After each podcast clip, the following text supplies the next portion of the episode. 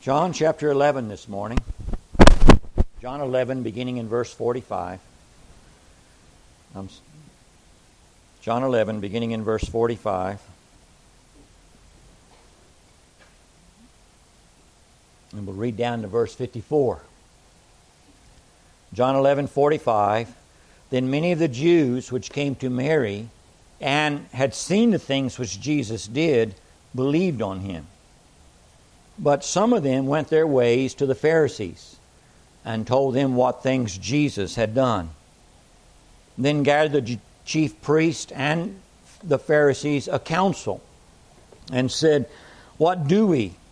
For this man doeth many miracles.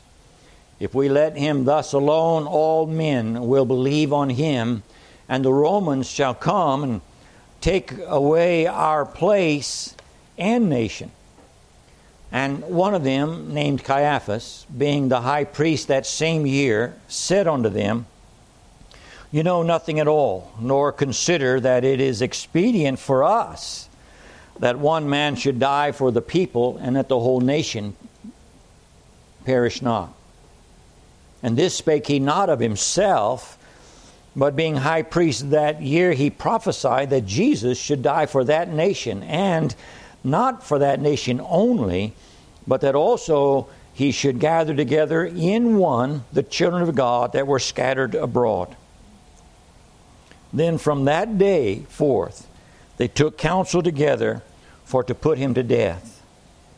Jesus therefore walked no more openly among the Jews, but went thence into a country near to the wilderness, into a city called Ephraim, there continued with his disciples. Leave off reading there in verse 54. After the resurrection of Lazarus, John records that there are two distinct responses among the people. These two responses are typical of the effect of true Christianity upon mankind throughout history. There's never been a time in which God worked in the midst of His people, in the midst of His creation, that these two responses did not show up.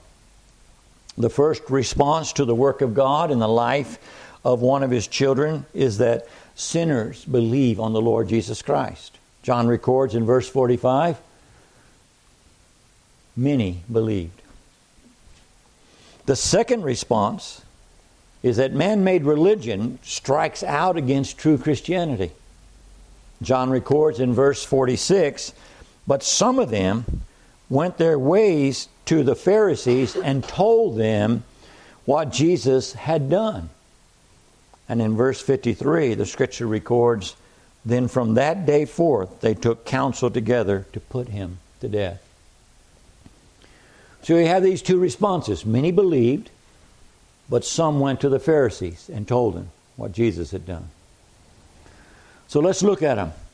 First, John 11, verse 45. Many believed. Many believed, according to verse 45, when they saw. You see the scriptures there? They had seen the things which Jesus did.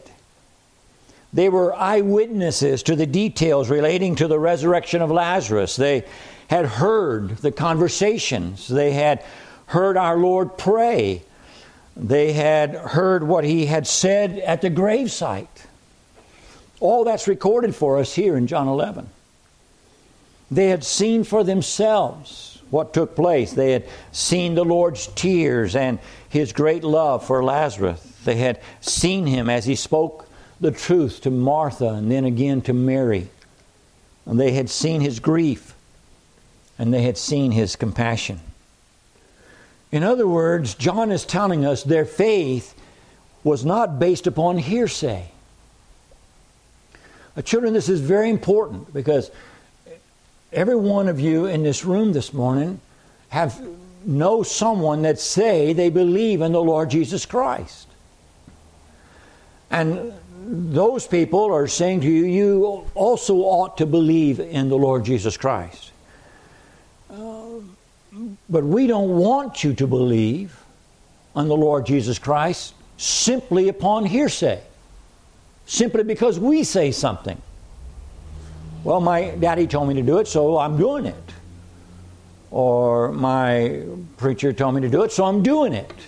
No, not like that. We don't want that. Their faith was not based upon hearsay. It wasn't something they heard somebody else say, but it was something that they themselves had heard and seen. Their own hearing and their own seeing.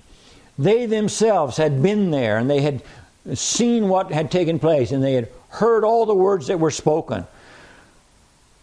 And because of they had seen for themselves, because they had heard for themselves, they believed. And what have I told you, children? I've told you take up the Word of God and read it for yourself. Search the Scriptures yourself. Don't believe it because I tell you. Don't believe it necessarily because your parents tell you.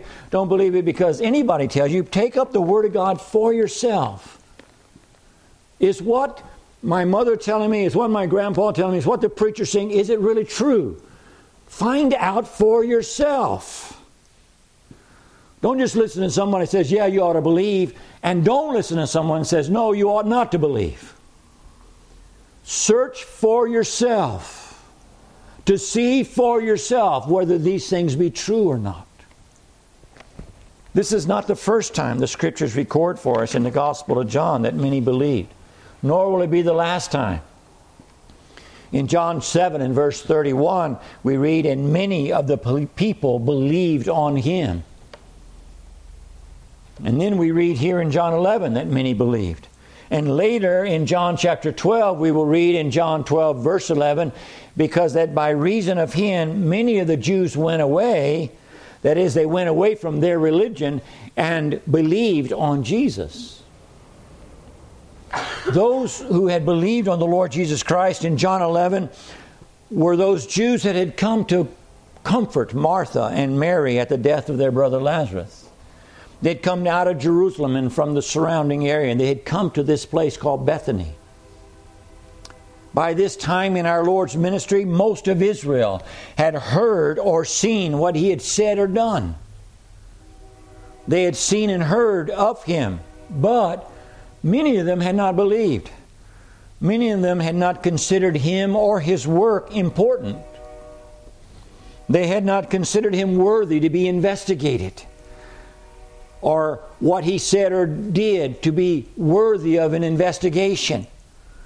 They did not consider him worthy to be trusted and to be followed because it would mean that they would have to leave their religion and come and follow the Lord Jesus Christ. And so some of them just shut their ears and eyes, and some of them just walked away and said, I have my own religion. And some said, It's not important to me. But these saw and heard for themselves.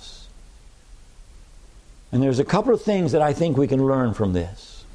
First is this those who have had much of God's Word and had seen God's Word revealed to them may reject Him for a time. These did. They, re- they may reject Him for a time, perhaps for a long time. Some of us who are parents have been praying for a long time for our children. But if it pleases God at some point, they may be brought to faith in the Lord Jesus Christ, just like these. Three and a half years of ministry have passed, basically. And now they're believing.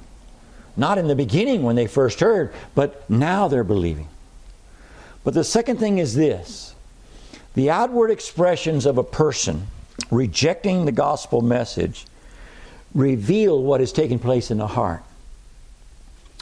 And we have seen, haven't we, as we've studied the Gospel of John, how the Jews continually reject, starting in chapter 5, how the Jews continually reject Christ and seek to kill him. And every chapter seems to be more intense, and it culminates in chapter 8, then again in chapter 9 and 10 and 11. And they're seeking to kill him, and they just, and we see their expressions on the pages of the scriptures. And it grieves, it grieves us. And and we see the expressions on people's faces and it discourages us. But this text can help us. The hardness of a sinner's heart and the outward expression and their attitude toward the gospel does not keep God from saving some sinners. What keeps me preaching the gospel over after all these years of preaching, all the times people have walked away from the church, all the time people have not wanted to listen, is that God can still save sinners. Just keep preaching. Of those who believed in this account, their faith in the Lord Jesus Christ bore much fruit. I want you to skip forward because we're going to deal with it in a couple of weeks in John chapter 12. But I want you to move forward to John chapter 12, and I want you to look at verses 17 and 18 and what it says about these people that believed. John 12, 17 says, The people, therefore, that was with him when he called Lazarus out of his grave and raised him from the dead bear record. The people bear record. They're testifying of what they have seen and heard. And verse 18, and it says, For this cause. Because the people that had seen and heard these things were bearing record for this cause the people also met him for that they heard that he had done this miracle because of the testimony of those that believed and was told around Jerusalem they were coming to Lazarus' house to meet Lazarus and to meet the Lord Jesus Christ and they too were believing on the Lord Jesus Christ these believers had fruit in their lives as we'll see in a few weeks but let's go to verse 46 but, what a contrast. Many believed, but some. Many believed, but some went to the Pharisees. What a contrast is set up here and for us. And again, we're taught that there are two responses to the work of God among His people. A great miracle had been performed before them. They too had seen and heard all that had taken place at that time. They had seen others embrace the Lord Jesus Christ as their Savior and trust Him with their soul. At that moment, when Lazarus was raised and, and people began to call upon the Lord Jesus Christ to save them, they had seen it. Yet, they were not moved by any of it. Their hearts were hard and, and even hardened more. Without any other record of the Scriptures, we must believe that they remained with a hardened heart to the end and died in their sins, rejecting the Lord Jesus Christ. They went to the Pharisees and they told what Jesus had done. That's what it says in verse 46. They went their ways to the Pharisees and told them what things Jesus had done. They told what Jesus had done. No more, no less. Only that which is true. You would think going to the Pharisees and telling them, Jesus has just raised Lazarus from the grave, and you should have seen the number of people that called upon his name to save them you would have thought that message would have just restored the heart of the Pharisees and they would have rejoiced in that. But you see, that's not the purpose of telling the truth. Can the truth be told with the purpose of getting a negative response? Yes. I remember very early in my ministry, I was in the ministry for just four years when this took place we had a lady in the church that was a little difficult to get along with. I'll just leave it at that. She said she was a believer. We believed her when she said she was a believer. And she was a little difficult to get along with. Okay? People loved her, tried to minister to her, but she was a little difficult. Okay? And we had another lady in the church that claimed to be a Christian and had just come into the church. And she began to talk to a lot of other people about this lady. And I found out about it. So I went to their house. I sat with the husband and the wife. And I said, What you're doing is wrong. You need to stop. You can't be a member of a local church and be sowing discord like that. It's not profitable. It will not help the church. And it will not help you. These are words I remember to this day. I'm only telling the truth about her.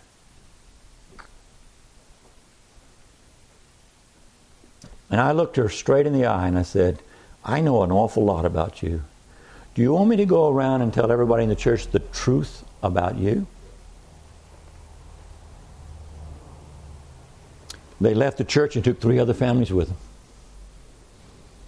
Sad. I'll never forget that conversation. I'm only telling the truth. But you were not telling the truth to help people. You were telling the truth to destroy. And that's what's going on here. These words, do you see that? They told them things, what things Jesus had done. They didn't lie. They didn't twist the message. They told him what Jesus had done. But their message was not one of great joy. It was told to those who hated our Lord and was used as fuel to flame the fire of their hatred toward him. Their telling of true events was not designed to bring their hearts to, to bring the hearts of their hearers to the Lord Jesus Christ. It was designed to hurt the Lord Jesus Christ and to destroy him. It resulted in the enemies of God joining themselves together in order to see that Jesus Christ would be killed. They only told him what Jesus had done. What can we learn from this? Because every word of God is important. There's three things I want to draw your attention to. First, in the world of unbelievers, there are many who are ignorant. And I don't use that word in a mean way. I, I, use it as it's meant to be used. They simply don't know. They don't understand, okay? There are many who are ignorant. They do not know anything concerning the Lord Jesus Christ or His grace or mercy. They don't know anything. And their hearts, they're still sinners, but they just don't know anything. Okay? And, and I've met a lot of people like that, and it's good to start there and because let's start in the beginning. God created you. But secondly, in the world of unbelievers, there are some who, though they have heard some things, yet do not understand the things that they have heard and do not understand that their salvation is bound up in a person, the Lord Jesus Christ. They, they're still thinking in terms of their religion or what they can do, or they're not thinking at all.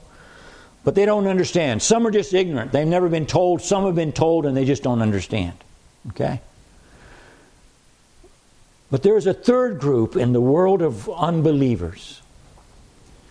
There are those whose hearts are fixed upon their religion, upon their idol. These will not be convinced of the truth of the Lord Jesus Christ. They have fixed their hearts upon the darkness of their religion, upon the error of their religion. They see the Lord Jesus Christ and his followers as a threat to their religion, and therefore they seek to kill him, to destroy him, to remove him. It is this third group that some went to and spoke. In John chapter 12, we, we see their motivation come out. We'll see it later in John 11 too, but John 12 and verse 10 But the chief priests consulted that they might put Lazarus also to death. And then in John 12, verse 11, because, here's the reason why.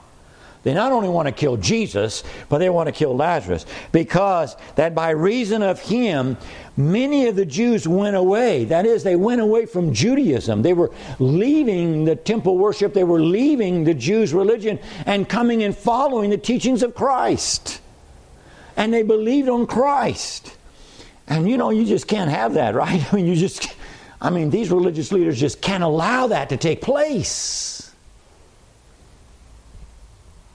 The history of Christianity is full of evidence regarding this kind of religious zeal.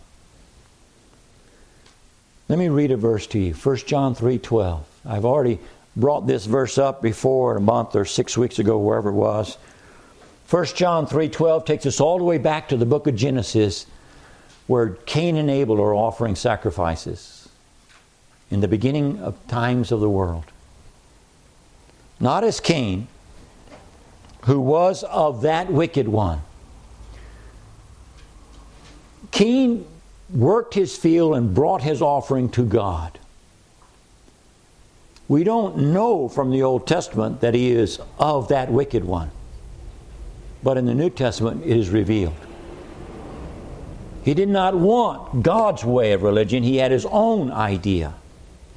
And so Cain, who was of that wicked one, and slew his brother. His brother's name was Abel. You know the story, right, children? Every one of you have been read by your parents or grandparents. You read it in Genesis. Slew his brother. And wherefore slew him? Why did he kill him? Because his own works were evil and his brother's righteous. The answer is given to us in the New Testament. If you're reading the book of Genesis, children, and you say, why did Cain kill Abel? Why did he do that? Why did he get so angry at God favoring Abel that his that he thought he ought to kill Abel? Why did he do that?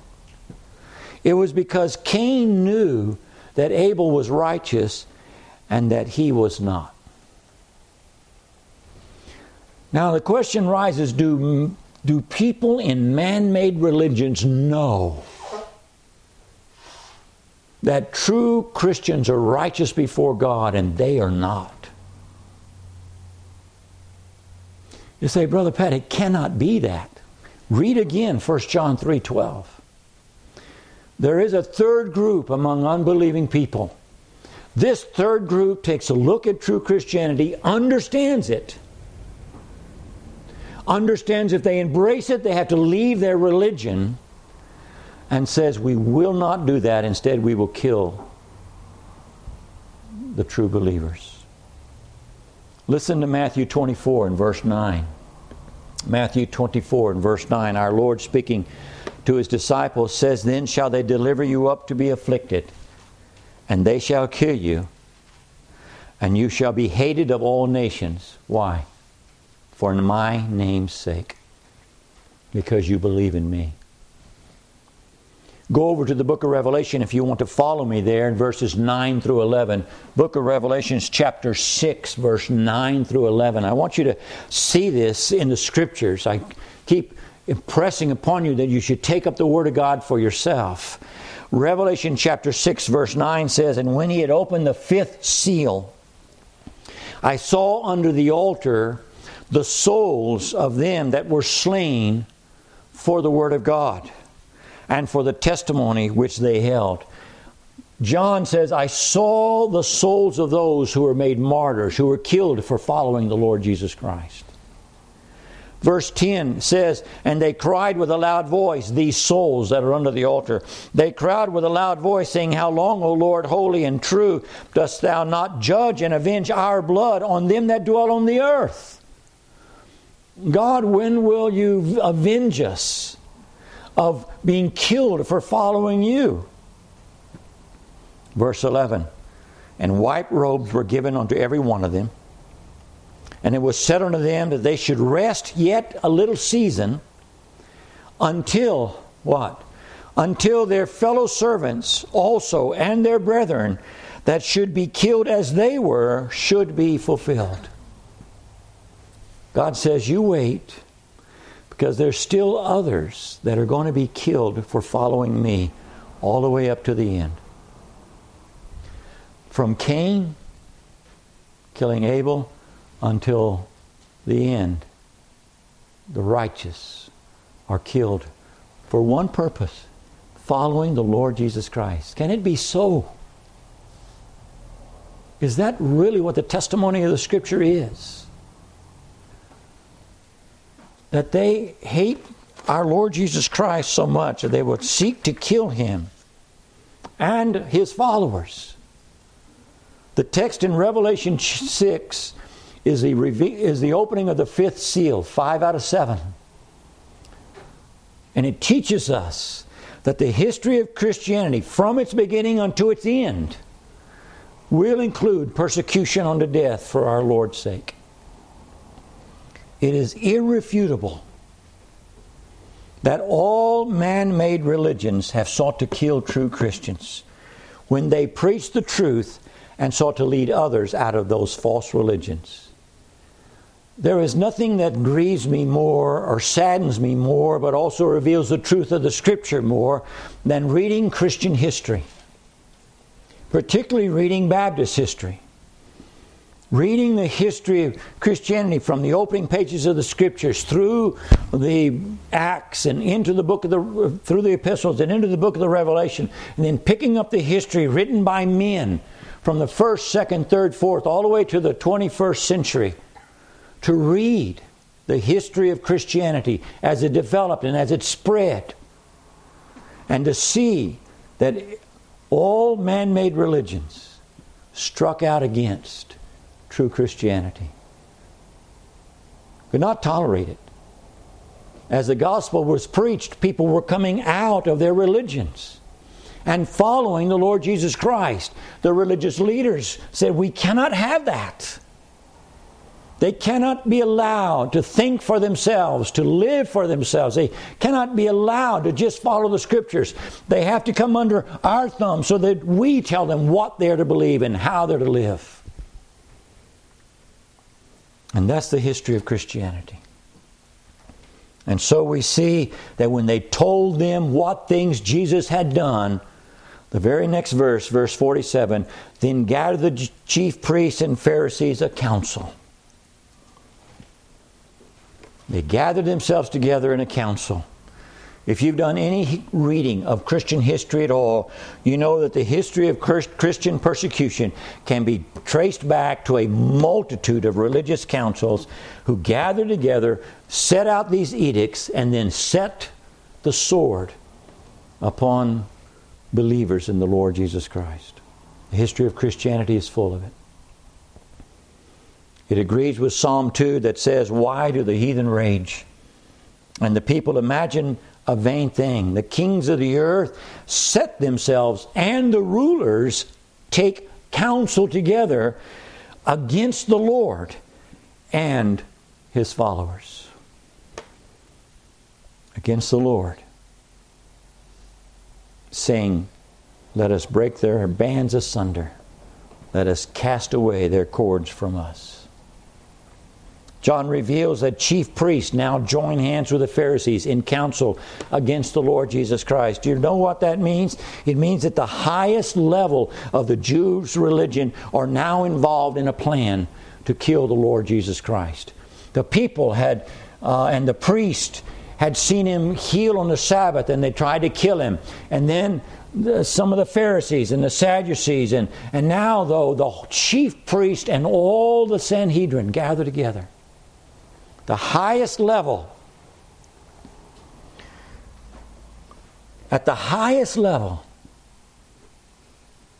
from the Pope down, they counsel together to kill Christians. What do we do? They say. This man doeth many miracles. What are we doing? Is the question. We're doing nothing, is the implication. But this man, the Lord Jesus Christ, is actively and continually doing what he's been sent to do, and he's accomplishing things, and he's doing miracles, and he's preaching the gospel. And what are we doing to stop him? That's the implication of the words. In John 12, they'll say, Perceive ye how we prevail nothing, John 12, verse 19. Don't you understand? We're not able to stop this. And that's the truth of the matter. You cannot stop the gospel. And that's why they kill the messenger to get a reprieve. But they do not understand and have not learned to this day that the blood of the martyrs is a seed of the gospel. If one is killed, two are raised up in his place.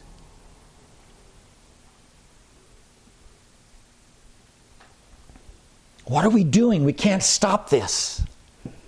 And then in verse 48, they say, If we let him thus alone, all men will believe on him. If we leave this man alone, if we leave this message alone, people are just going to believe. Even the lost, are you following what's going on here? Even the lost can see the results of true Christianity and its effect upon the followers of the Lord Jesus Christ. They can see it. If we leave this man alone, he's going to be robbing our synagogues of these, and they're going to have believers and they're going to follow him and his message. If we leave him alone, we will no longer be the religious rulers over our people. If we leave him alone, he, his, he will influence them with his message. If we leave him alone, he will continue to show them the error of our religion and the truth of the Word of God, and they will be set free to follow him. We can't leave him alone. We can't leave the gospel alone. We have to stop it some way. That's the message from the leadership of man made religion. Again, what can we learn from the words of these religious leaders? There are three things I want to set before you. First, some who make up man made religion are ignorant. I've already mentioned that. They participate out of convenience or duty, but not out of conviction.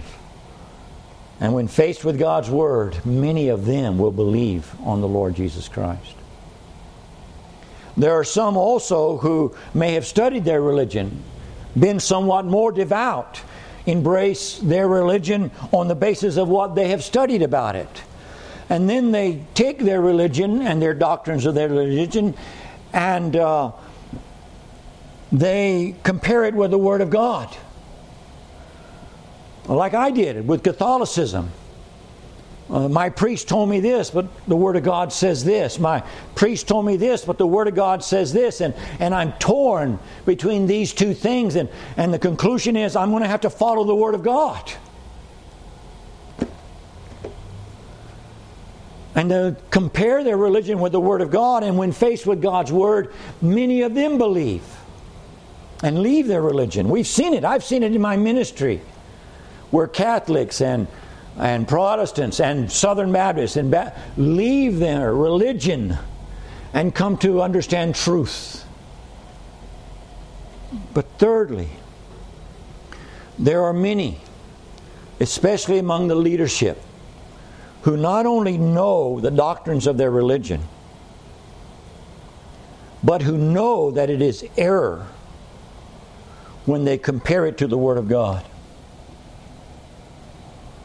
they admit that what they are doing is not found in the scriptures. They do it anyway. They know it's error. They admit it. I've, I've passed out literature in this assembly to show you people in history admitting they know the scriptures do not teach the things that they do, but they do them anyway. Yet, despite knowing what the Word of God says, they remain committed to their religion and to their religious practices. I've seen this among Catholics. When I've talked to priests, I've seen this among Protestants where, well, I don't care what you say, Brother Pat, but, you know, I'm still going to have my children baptized. And I, I told you the story, the man that I said, as soon as you can show me book, chapter, and verse, I will follow it. Five years later, he came back and thanked me for challenging him to go to the scriptures to see if his religion was true or not. I've seen it among Baptists who hold to an easy believism message. I've seen it among charismatics. I've seen it where, when faced with the Word of God, they either, I got to study this, or no way, and they just strike out. The history of the persecution of Christians throughout time proves that what I'm saying is true. The chief priests and the Pharisees belong to that third group. Their words reveal their heart. They say in verse 48 if we let him thus alone, all men will believe on him, and the Romans shall come and take away both our place and nation. They will take away our place, our place of authority. Here is the root of the whole issue with them. Religious leaders lose their place of authority if the members of their religion are allowed to believe the Word of God alone. How many times have I told you, don't believe what I say, search for yourself? How many times? Thousands. I've said that. They're not thinking about the eternal consequence of their man made message on the souls of those that follow them. They're not thinking about that. They're thinking about their place. They're not seeking the glory of God first and foremost in all that they are doing. They're not talking about that. They're talking about their place. The Romans will come and take away our place. They're not even thinking about their nation first. Did you catch that? The Romans will come and take away our place and nation. Not they'll come and take away our nation and we'll lose our place, but they'll come away and take our place, and in fact, we'll lose our nation too. Their place. The Romans will come and take away our place. That's what they're afraid of. That's why they want to kill the Lord Jesus Christ. They can't handle the fact that they'll lose their religious authority. And instead, when you turn the Word of God over to someone says, you read it for yourself, you search for yourself, and then you are not exerting any authority at all. Now, come to me, Brother Pat, I don't understand it. What does it mean? And I say, well, best that I know from the Scripture, this is what it means. And you go and search it out. But this is what it says. Because we're all brethren. It's not a hierarchy, remember? It's not me at the top and you at the bottom. It's this way.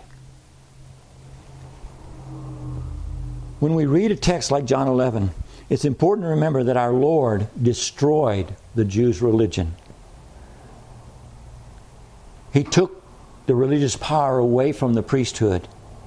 When he died, was buried, and rose again and ascended, he, and poured out his Spirit upon the local church at Jerusalem. When he died at the cross, he ripped the temple veil from top to bottom. That was the end. That was the finish. The priesthood was needed because the priest would go behind a veil once a year, but Christ died to satisfy all the requirements of that.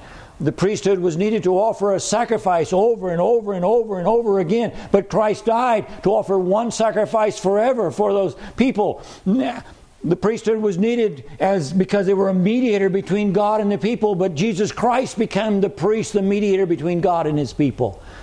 The whole system was taken out of the way. But they continued to try to practice it. I've often wondered, it's 33 or so AD. Christ has died on the cross. The temple veil is rent.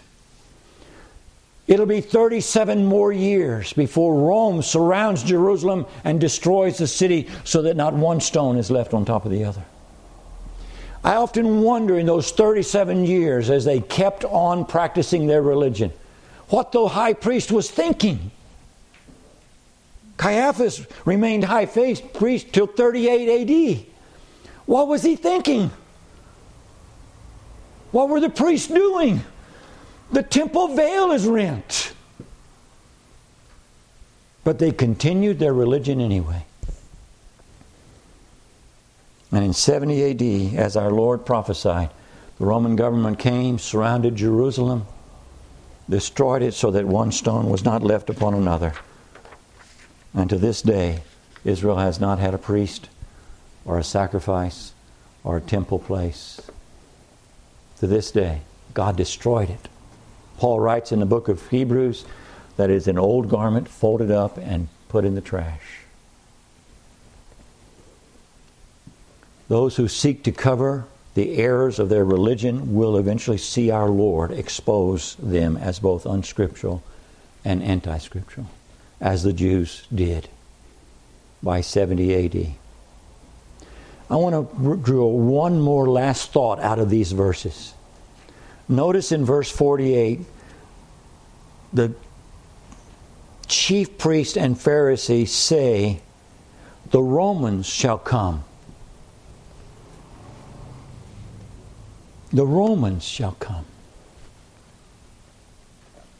These religious leaders were more concerned with the Romans coming and the effect that would have upon their religious standing than they were with the fact that God shall come and the effect that will have upon their eternal state. The Lord Jesus Christ is coming back, and the Old Testament prophesies of it. They knew not only would he come once, but he would come again. The scriptures testify to this fact. Brethren, whatever we do, we should do it with the understanding that one day our Lord Jesus Christ will return. We will stand before him. And what the world may say or do, and what religious men may say and do, will have no consequence in that day. We will answer for ourselves what did we do with the Word of God? What did we do with what the Scriptures taught? These people are concerned about the Romans coming. They are not concerned about what God might do when He comes. Verse 49 Caiaphas speaks and. Uh, one of them, named Caiaphas, being high priest that same year, said, You know nothing at all. Verse 50 For consider, nor consider that it is expedient for us. What an amazing statement. I'll get to it in a minute. Expedient for us that one man should die for the people and the whole nation perish not. This he spake, this spake he not of himself, but being high priest that year, he prophesied that Jesus should die for that nation, and not for that nation only, but that he, also he should gather together in one the children of God that were scattered abroad. Caiaphas is speaking. He is high priest. He is a member of the Sadducees. We learned that in Acts chapter 4, verse 6 and 5, verse 17. He is among the Sadducees. You know who the Sadducees are? Children, the Sadducees are apostate. They don't believe the truth anymore. They don't believe in spirits. They don't believe uh, uh, in uh, the uh, in the soul. They don't believe in angels. They don't believe the scriptures anymore. And Caiaphas is the Sadducee. And uh, but he said, he prophesied that Jesus Christ should die. It was the responsibility of the high priest to offer the great atoning sacrifice for the sins of the people each year. And without knowing it, he was to be one of the last representatives of Israel's priesthood. By 70 AD, the temple, the priesthood, Israel's way of worship would be destroyed. With this comment, he unknowingly prophesied and appointed the Lord Jesus Christ as the last offering God would accept. An offering made by the Lord Jesus Christ that would usher in everlasting righteousness. Despite his prophecy concerning the Lord Jesus Christ, Caiaphas spoke first of that which was important to him and the religious leaders. He says in verse 50, It is expedient for us. What an amazing statement. If we're to save ourselves and save our nation, we have to kill the Lord Jesus Christ. That's what he's saying. Children, can you imagine that?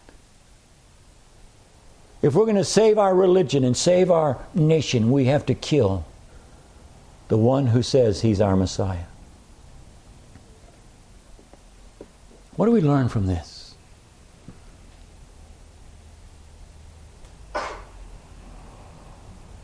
Man made religion always seeks the preservation of itself first.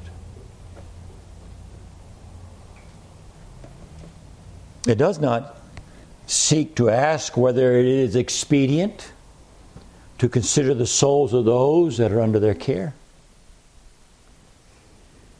It does not seek to ask whether it is expedient that the Word of God should be primary in all of what we do. It does not ask that question. The only expedient thing is how do we survive and how does our religion survive? And you say, Brother Pat, it can't be that. Well, what did he say? It is expedient for us. Is expedient for us. The survival of man made religion always comes down to the same conclusion. The history of mankind proves it. Others must die before our religion dies.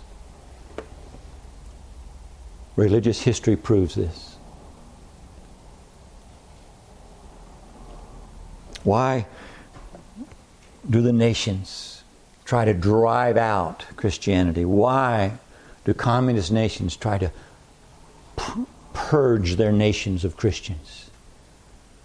Why do they do it? Why don't they just leave Christians alone? The Christians weren't seeking to overthrow the, the government, they weren't seeking to overthrow uh, religion, they were just seeking to live their life before God in the way that they thought was true. Why do the communist nations try to purge out Christianity? Why do nations like Russia and China and, and India and Africa try to purge out Christianity? Why, why in this nation of ours? There's certain political uh, uh, people with political agenda want to squash Christianity, want to shut the mouths of Christians against certain things. Why? If, if you believe a certain way, uh, it's, it's not my duty to kill you because I don't agree with you. But I have the same responsibility. I have the same responsibility to speak what I believe, and it's not your duty to kill me if you disagree with me. Do you realize? Have you been following the news? How many times people are saying, just kill them if they don't believe in climate change. Just kill them if they don't believe in the LBGQTXYZ thing. Just kill them if they, if they don't believe uh, in, in, in this. Just kill them. If they don't believe in, in, uh, in, in, in open borders, just kill them. You realize how many times that's been said in the last three years? Why? Why? Why do you want to kill Christians? Well, I tell you, the survival of their religion, of their way of life, is dependent upon Christians not opening their mouth. Christians open their mouth and say, That's wrong. The Word of God says thus and thus. Somebody might believe that. You know how many laws have been enacted in states all over this country about conversion, anti conversion for the sodomites? You can't use the Word of God with them anymore. It's against the law. Why? Don't they have a choice to believe whatever they want to believe, or are they forced to believe what you're telling them to believe? You see, the survival of man made religion, even humanism, always comes down to the same conclusion others must die before our religion dies. That is the record of history. But he prophesies that one man should die for the people being the high priest that year. He prophesied that Jesus should die for that nation and not for that nation only, but for others. Quickly. Caiaphas is not a man who is a Christian. He's not a God called preacher. He's not a God centered man. The scriptures prove that he's an unconverted apostate. And yet he prophesies. He's not a man who is aware of the Spirit of God being on him speaking through the Spirit of God. Here's the question quickly Does God use lost men to prophesy His truth? Is that possible? As soon as you shake your head, no, you got to come back to John 11 and other texts because Caiaphas, an unconverted apostate, is prophesying that Jesus should die for the people, and not for the people only, but for all the children of God to be gathered together. I'm going to share one verse. I had a whole list, but I'm running out of time. Matthew 7 22 and 23. Listen to the scriptures. Many will say unto me in that day, Lord, Lord, have we not prophesied in thy name? In thy name have cast out devils, and in thy name done many wonderful works, miracles. And then shall I profess unto them, I never knew you. Depart from me, you workers of iniquity. Ye that work iniquity. Can a man prophesy in the name of Jesus, cast out devils in the name of Jesus, perform a miracle in the name of Jesus, and not be a Christian? Yes. Jesus Christ said, Yes. Caiaphas is an apostate. He doesn't believe in the spiritual realm at all. And he prophesies concerning the Lord Jesus Christ. He said that he should die so that all the people of God should be gathered together quickly. Jesus Christ had already said that in John chapter 10 and verse 16. Other sheep I have, and they shall be gathered together so that I have one fold. Is that what he said? John 10, verse 16. Paul the Apostle speaks of it in Ephesians chapter 2, verses 13 through 15, those that are taking note, where he says that Jesus Christ has broken down the middle wall of partition between us and brought us together so that there is one man, one new man.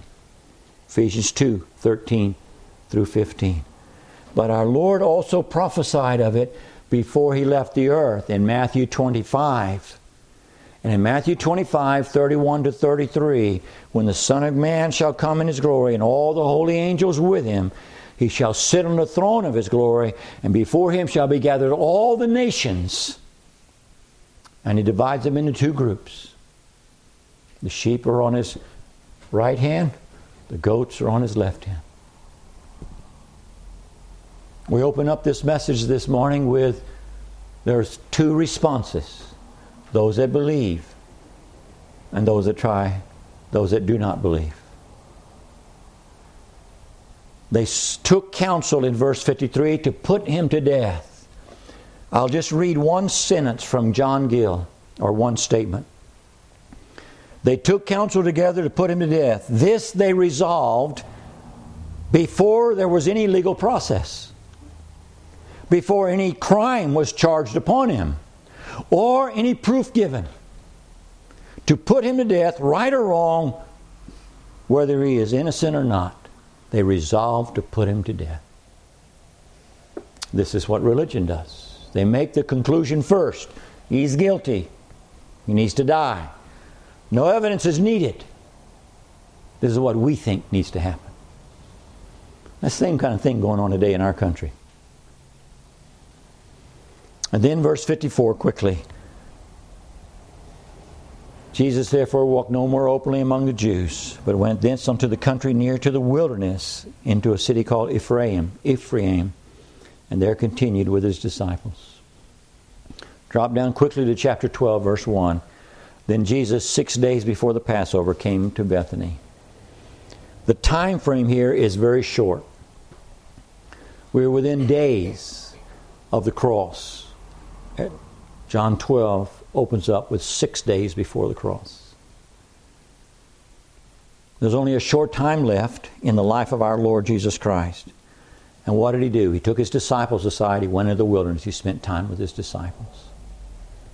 The days following the resurrection of Lazarus produced a revival among some Jews who had previously hated the Lord Jesus Christ. Those same days produced an ever increasing hatred for the Lord Jesus Christ and his disciples, which would culminate in the events associated with the Lord's death at Calvary. Six days till Passover, when they killed the Passover lamb. They saw the resurrection. Some believed, some did not. So here's the two questions that I want to leave with you this morning as we close. What has the knowledge of the Lord Jesus Christ produced in you? Has it produced life? Or is it producing an ever increasing darkness, an ever increasing death? taken you away from Christ. There's only two possible responses. And I pray this morning that everyone in this room sees Jesus Christ as He's set forth in the Scriptures and embraces Him as their Lord and as their Savior. Let's pray together.